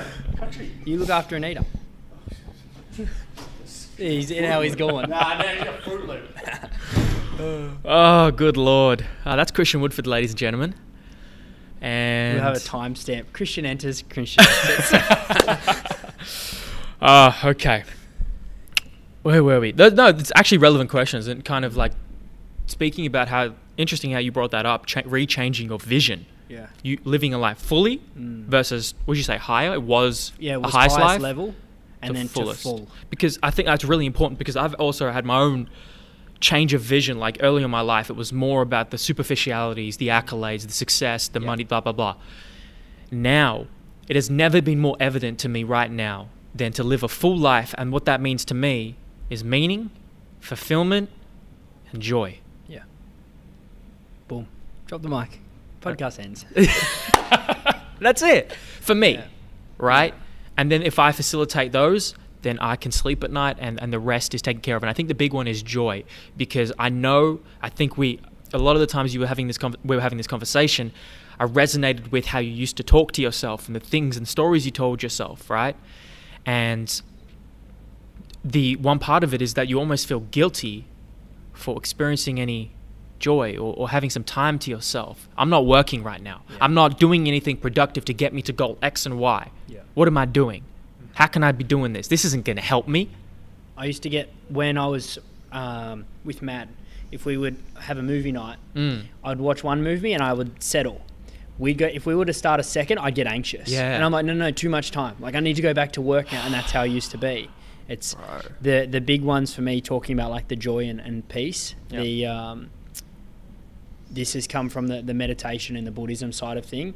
Loving kindness is what they call metta. And that's the, the Metta Sutta is a reading about loving kindness. And it's about expressing and feeling loving kindness for every single person, which is what I, in terms of like, if I was to say there's one thing I want to give to people every single day for the rest of my life, it's like just to love anyone, whoever it is. There's no such thing as a bad person in my eyes. There's only a good person that's potentially done a bad thing by your judgment because we are all always doing our best. There's no human that is out there to do their worst in life. And, and Hold I on, go, hold I- on. yeah, There's, you think, so you're saying everyone is doing their best. yes, yep. And what so and what I mean by that is to explain because some people get that contextual. Yeah, yeah, let's clarify. Yeah, so we are every decision we make is based on the circumstances and the events we've experienced before. Yes.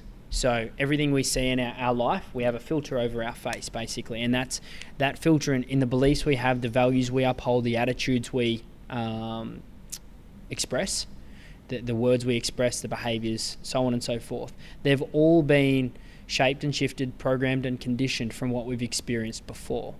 So if someone's out there, um, and and I usually go to extremes when I try to give examples so people really get the picture. But let's say you have someone doing something that's illegal, um, and uh, I'm I'm very tentative now with the examples I use because they do trigger people, and I don't want to have the wrong effect with this. Hold on. Yeah. Why is triggering people bad? Uh, in the sense of people getting the wrong idea from the message. Okay, you so misinterpretation. Yes, Big exactly. difference. So, uh, I used to use the example of a uh, suicide bomber on a plane, and people would go, "Whoa!" and I'm go, "Exactly, that's why I'm going to use it." So I'll use it now, but I want the context to be. I want people to listen to this. In that, for us to to see a suicide bomber, we go, "What the fuck?" Like.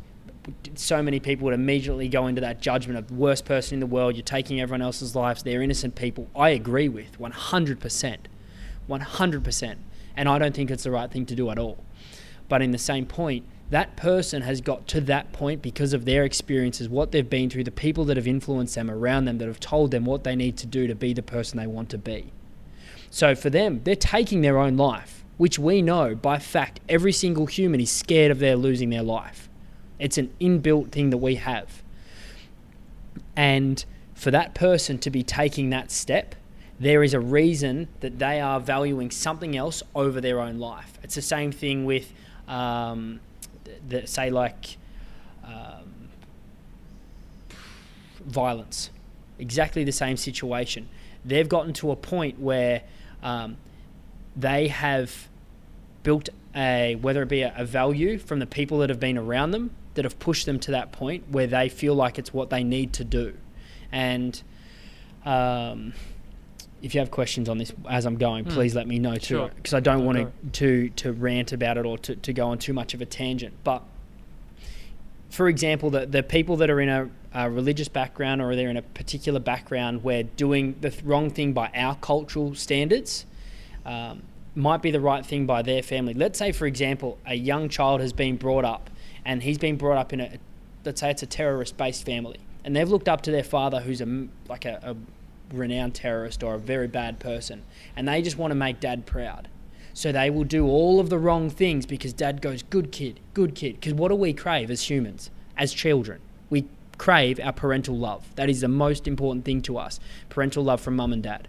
So if this kid gets no love from anyone else in his life, other than from, from anyone, unless he does the wrong thing by our standards, but it's the right thing by his parents, what the fuck's he gonna do? He's not gonna be like, fuck you guys, and I'm going to do the right thing because then he doesn't get love. And we know by the, the way the brain and the physiology works, he is going to have his dopamine and all of those, the neurotransmitters, the hormones connect. That when he does the, the wrong thing mm. and he gets told, good job, he's going to keep doing it. Why do we do what we do? Because we've been told it's the right thing to do. Why do we work hard? Because we have a feeling working hard is good. Why do we use our manners? Because we've been told that it's a good thing to do. You know what? I think this is a really important distinction you're making because so many people are unempathetic and don't and uncompassionate and don't understand that that person you're pointing and judging for whatever act they're doing. Let's use the suicide bomber. Yeah. Man, that could have been you. Yeah. Why not? Yeah, exactly. Like it's just a, a matter of timing and luck. Who says you, that you couldn't have been born into that, right? The line between good and evil run, runs between every human heart, right? That's a that's a quote by I think Carl Jung. That's anybody has that potential for good or evil. You don't even have to use those words. Malevolence, uh, malevolence, benevolence. yeah. And so I think it's that's the first step that uh, I was listening to a podcast, Jocko Willink podcast that he had of a Auschwitz survivor, Mhm. okay? A woman in her 90s. And they talked about the merciless guards and how inhumane they treated them. Well, it didn't start like that, did it? How did it start? Well, I, I, I- was hearing it. I'm, I'm listening, and I'm hearing like, okay. So eventually, they they they bring in these rules. Okay, so Jews now have a curfew. Okay, they have to be home by 6 p.m. Okay, Jews now longer can go no longer go to the same schools. Okay, and and oh now now you can't have your businesses anymore. We own your businesses. One step at a time, Exactly. it gets closer and closer to malevolence. That can happen to anybody, anywhere. Yeah, and you don't even know what's happening because you're as it's happening, it's that step by step. The same thing with my symptoms. There you go. Like I'm, I can understand that because I've been through it in the way that I got to a point where it was so bad and I wasn't even realizing.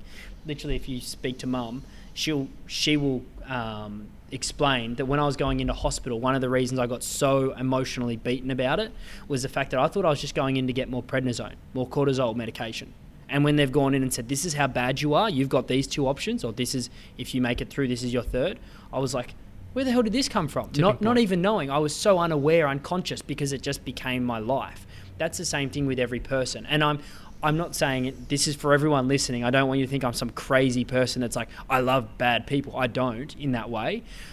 Oh no, But- that's no. But I Yeah. I understand that everyone is doing something for a reason, and that reason Yes. is justified in their mind. Um, that there is there is good behind it. So that's, when you say people are doing the best they can based on what they know. Exactly, exactly. you they're not going out, and in that, that sense, there are people that have psychiatric issues, that there are chemical and hormonal imbalances and, and brain imbalances where they are doing the wrong thing because they believe it's going to hurt people. But again, even in those situations where um, they might have that neuroses and, and things like that going on, that is still in their head. They've justified that this is going to hurt people, so it's the right thing I need to do. So if you went and spoke to them, they would go, "Yeah, I did the right thing. I was supposed to do that." Everyone else would go, "What the? F-? They're batshit crazy." But again, in their mind, it's the right thing to do because it's the wrong thing to do. We all have that going on, and my, like part of my purpose in life, or my, I wouldn't say purpose now, my journey is to understand that of all people, is that, and this I said this only uh, yesterday to a friend and this this will trigger people in a good way. So if anyone, actually, we're in fucking Melbourne. This is everyone. Melbourne traffic. People are crazy, like horns, giving the bird, yelling and screaming.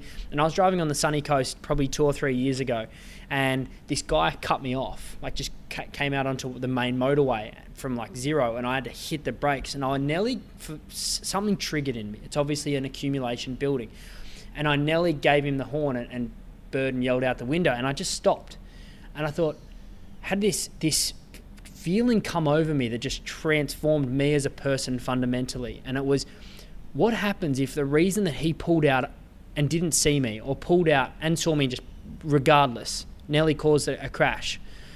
What happens if the reason that he was in, not in a state of mind that he wasn't aware of what he just did was because his wife, that has three kids, just said, I want a divorce.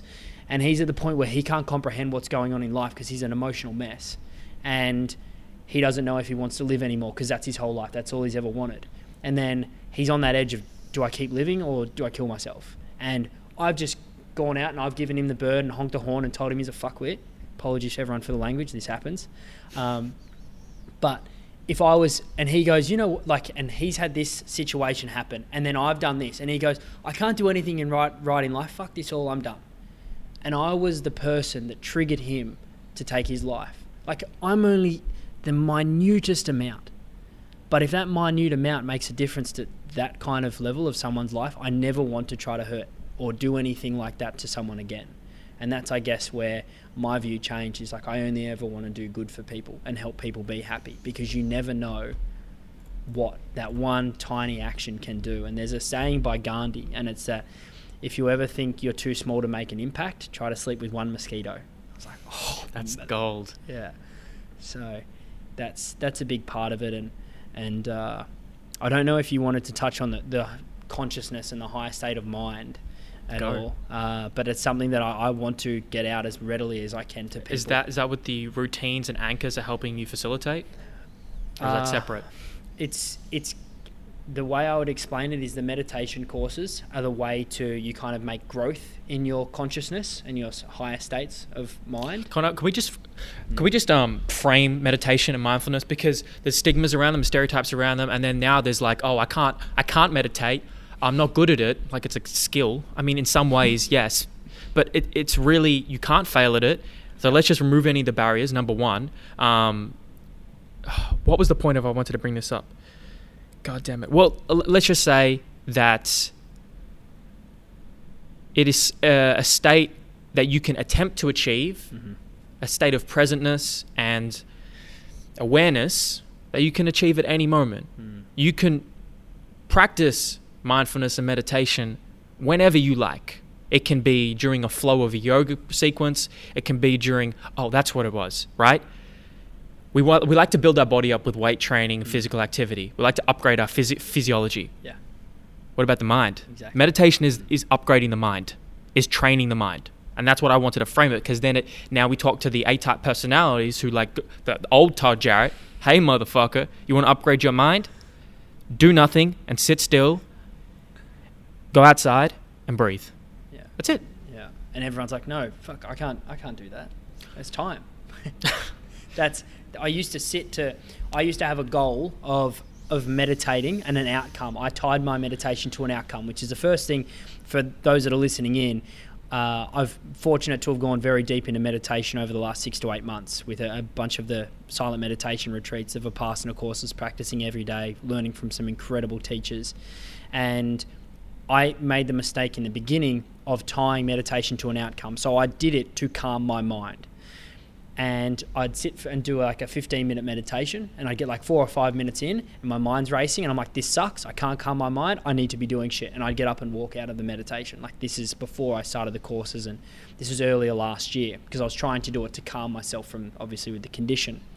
So that was the first thing is don't tie an outcome to anything you're doing for mindfulness. Just do it to be present. Well and, said. and I say it as gift yourself to, to people that want to start. I'm like, gift it to yourself um, it's not you have to do it, you get to do it, but it's a gift. Because the longest relationship you ever have is the one you have with yourself, and that links in heavily with the mind because the most per, like the most we ever speak to anyone is ourself, and it's that internal dialogue. And if you can learn to control the mind, you can learn to control that chatter, what's going on, and so the meditation courses which these Vipassana courses, I won't go too much in depth of the context of them, but basically 10 days, silence, no eye contact. You can only speak with the teacher in your check ins, vegetarian eating. Um, So you can speak. yes, you can speak to the teacher in check ins. They will ask you, How are you going? What are you experiencing? Are you struggling? Is that typical or atypical? no, that's, that's very typical. Ah. You need to have that. That's daily? Yes. Oh, Yeah. Okay. So, but what you can do is if you're in more advanced, as you progress through more, like now that I've done a few more courses, you just sit in silence. When they look at you and they ask, they basically look and they'll just, just nod, nod. and you just nod, and that's it. Um, but uh, during those, no exercise, no stretching, no watches, no phones, no laptops, no technology, No activity. nothing. You literally you can put your hands behind your back like an old man and walk, and that's it. Uh, so you eat, you sleep, and you meditate, and that's it. Um, there's there's no other stimulation for a reason. There's no stretching. There's no yoga. There's there's nothing that you can do because anything is discursive. Let's say I wanted to do push-ups. I did in my first course. Can I do push-ups every day? No. Why? Well, if you do 25 today, you're going to be like, tomorrow I want to do 30. That's a thought that's already going to manifest in your mind. When you get into these courses, I explain it as like a fart in a room. You have one thought that just starts, and you know when a fart spreads through the whole room? That's what happens with one thought. It will that one thought when you've calmed your mind and emptied it over a few days, it takes up your whole mind. Like I had one one thing that popped up to me in my second course, and it was around day six. The next four hours of my meditations, that's all I could like. It was you know the saying on my mind. As the mosquito? Yeah, oh, the, the saying of like I've got something on my mind. When you actually clear your mind completely and empty it, that could never be more true. So now I've been able to experience what that saying means. Wow. But the courses take you to a because they're so in depth and they're so pure. They take you to a, a place you can't get in the everyday world. And this is what I've needed to say to people: is you will never ever experience a level of meditation outside of a course like this or being a monk than you could in these. It's just not possible because of the stimulation we have.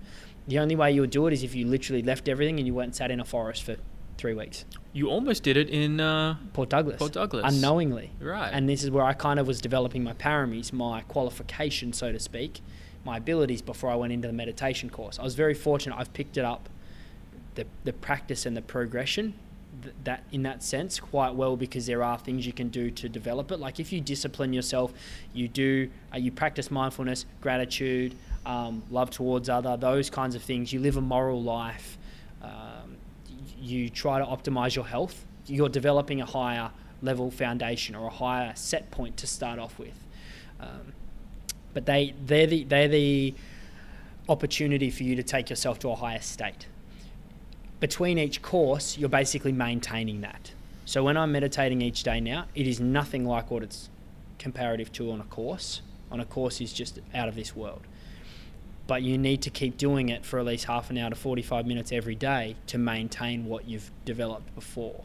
no, but ho- no, that's but that's your wait. This is Meditation. Yeah, this is meditation. Yeah. Daily practice of meditation. Yes. Now people are going to hear that and they'll Yeah. be like, oh, "I don't have time for that. I can't Yeah. do that." Start with 30 seconds. Perfect. And don't I'm glad even, you went there. do not sit down and cross your legs and do that because that, straight away people go, there's too much.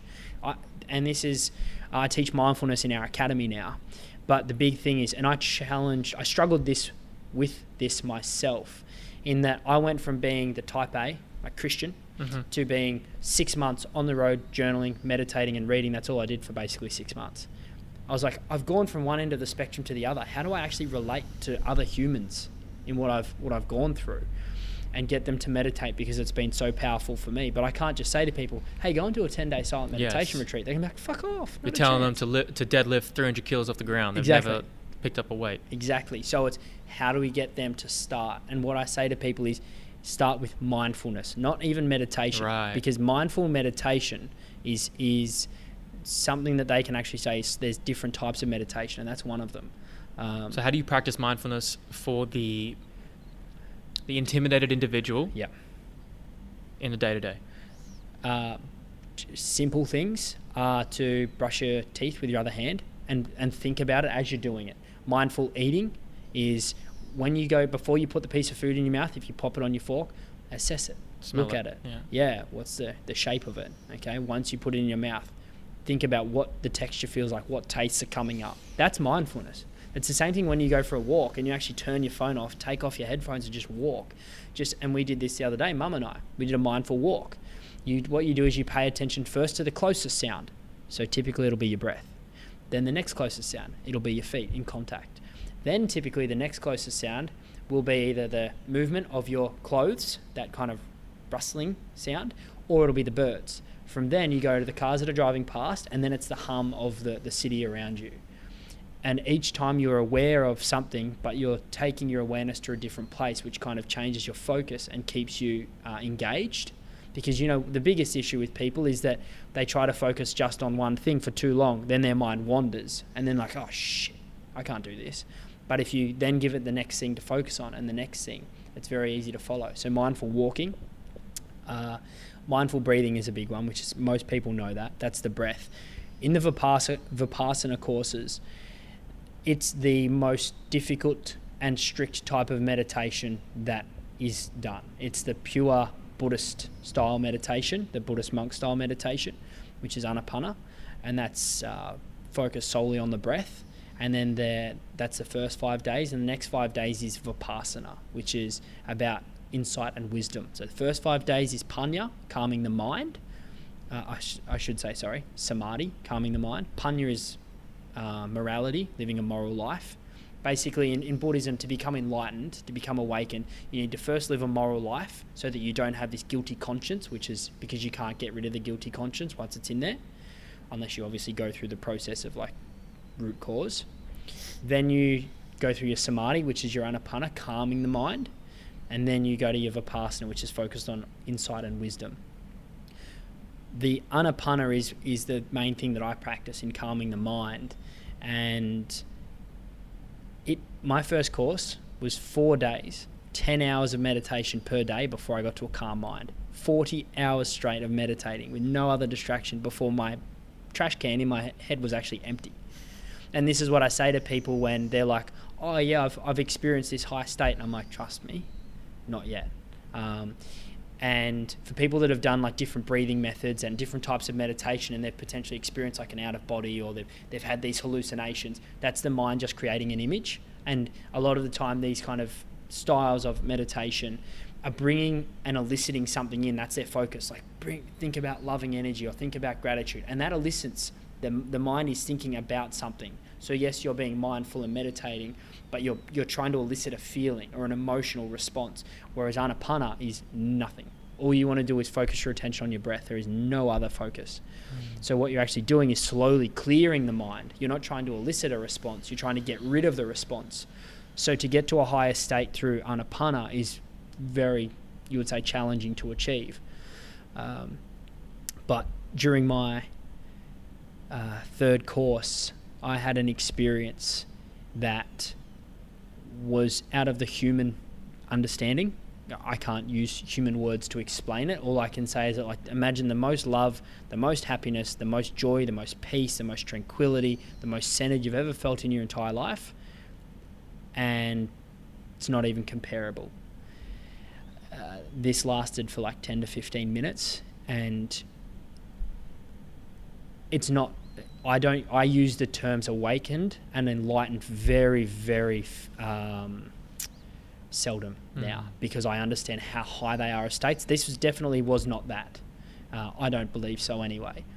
But it was something that made me realize that, and this is getting deeper into the spiritual side of things, the consciousness side of things.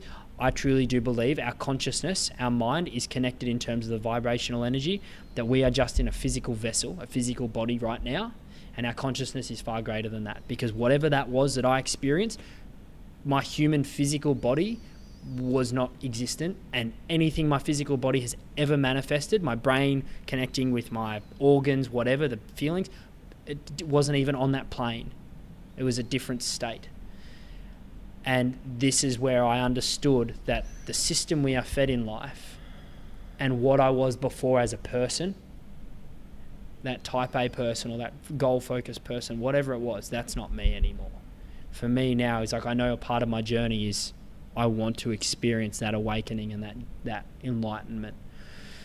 And I want to enable other people to get out of the rut or the system that they've been fed into to go down this path because I know it goes beyond anything I've ever experienced and it was the most incredible thing I could ever imagine and that was from just sitting still with no distractions and just trying to calm the mind. Yeah, Man, what a story. yeah. It was, Judy, do you mind checking Tom's flight and seeing if it's delayed? Because if it is, that would be fantastic, selfishly for me. Before you get out of here, I, do you remember the moment? Like, what was the context of how that happened? What triggered that? Like, you're walking, you're sitting. that, When that- did that experience occur? That was so in the meditation courses, we sit in the what they call the Dharma hall, the, the meditation hall, and you sit in there for your 10 hours a day. And it's funny because the first three days of that this this third course that I did, the first three days I didn't ask any questions. I didn't want to. I was like, I'm going to be silent this whole course. But I got to the third day and I was really frustrated because I was uh, not making the progress or having the experiences I knew I wanted to. And then I went to the teacher, who's the, the leader around the world, which was re- remarkable to have had him there. And I said, we actually, he kind of took me under his wing. And I said, this is what's happened. And, and I've been following this advice I was given. He said, who gave you that advice? I said, a very experienced student. He said, there's your issue. It's a student. Now do as I say. And he told me, and I explained what I'd previously experienced on my first two courses. He said, you're doing very, very well and I try not to attach my ego to it because I know that's like a little yeah. a danger. Yeah. But in that sense, he was saying that I've I've progressed and I've advanced quite well compared to any most other people. And he said, keep doing what you're doing. And when I got that reassurance of what I was doing before this third course, those three days, it was the fourth day, the afternoon of the fourth day when I had that experience. We'd spoken just before that, and he gave me, I can't remember what it was, but he gave me some other reassurance of like, just keep doing what you're doing, you're on the right path. And I was like, it was just like when he said that to me, I just had this level of belief of like, I'm, I'm going to get this, wh- whatever this is. I didn't know. But it was like everything just settled in my mind. And I went into this, whatever it was, and I could feel it because there are signals that you're calming your mind. There are actual physical signals that we have in our, our mind and our body. And I won't say them because if I do, then people chase them, and that's a trap. But there are things that came up and they started coming up for me. And I was experiencing them, and I was like, okay, don't get, because they are incredibly pe- pleasurable. It's like, uh, imagine there's the thing you want most, and it's coming up, and you're like, yes, yes, yes. But as soon as you do that and chase it, it disappears. So the challenge is, as it comes up, you need to keep doing what you're doing and give it no attention. So it's like, the, what, yeah. oh, so it's allow it. discipline, yeah, and it's and it's actually this process of not giving in to the quick pleasure. Yeah. So as these things were coming up, they were getting stronger and stronger, which means you have more of an urge to like, oh, I want to feel this. No, don't feel it. Keep keep focused. Keep calm. And it was like, you'd almost say like the gate dropped, the the gate, the door opened, and because I'd disciplined through that process, it was like once I hit whatever this was, the temptation disappeared, and I was just like there. I didn't. The effort was gone, and I was just in it. And for the rest of my life, that'll be like, I know whatever I experience tells me there's something far greater and beyond this life that we are currently experiencing in a physical body. So you experience this outer body state. Yeah, and I don't say it as like out of body. No? No, because I don't Inner want pe- body. yeah, because I don't want people to think like because you know when they say like oh I saw my I saw my body. Sure. That's a manifestation. That's them visualizing it in their head. They're creating that image a lot of the time. You know how I said we can manifest an emotion or Okay. whatever it is. You know when you've done a breathing technique and then you you're seeing like hallucinating. That's like a a lot of the time that's a uh, emotional and, and hormonal kind of thing coming in together. Whereas this again is, from what I understand, different because we haven't manifested anything. All we've actually done is empty the mind. And again, I don't understand that side of it, the difference, well enough yet. And I don't know who does, but I want to find them. This is the beautiful thing. So many levels. You found something within yourself that very few people get to experience. Imagine if everybody could experience that one time in their life, how different we would treat each other. Yes, that's that's my journey. That's my purpose So- now To, to facilitate that with other people. for other people to find that, and that's, That's why amazing. the Holistic Health Academy. It starts as being able to show people how to optimize their health, but it's a lot of it's through doing things for themselves. That self love process, being better towards other, morality, teaching them about mindfulness, so they start to calm their mind. So that eventually, I've planted a seed that could be 20 years down the track, but they're ready and they get to have that experience as well. Because mm-hmm. then I know they're a different person for the rest of their life and whatever is to come. So it's it goes a lot deeper than just transforming people and their mindset, their training, their nutrition, their hormone balances. Like it's got a lot deeper purpose. That's the gateway, and then you get to that. Yeah. Man, what a story.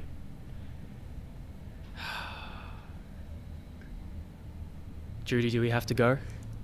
We have to go. Okay. That's it.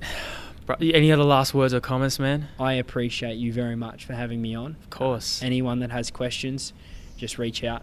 Uh, the Holistic Health Community is a Facebook group Mm. that I have. Um, it's literally just type in Holistic Health Community, and I'll post in there every couple of days something around mindset, nutrition, training, mindfulness, whatever it is. If you want something, ask, and I'll do a video on it.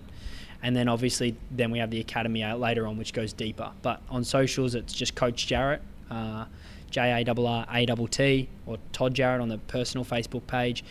Literally, as I said, like my biggest thing is I want to give loving kindness to everyone. I want to support everyone on their journey. So whatever your goal is, whatever you want to achieve, if I can help in any way, I will. So reach out. If there's anything I can do, I will. It's amazing, man. It's amazing the transformation you, you've made. It's inspirational. I can't wait. I'm so glad I had you on. I can't wait to see what the future holds, man. You've unlocked a potential that is going to unlock so many more potentials in other people, and that's a beautiful thing. And I wish we could keep talking, but next time you're in Melbourne, let me know. Let's do this again. Absolutely. My pleasure, Alex. Thank you very much for having me. Todd Jarrat, TJ. Yeah. We out of here. Woo. Damn.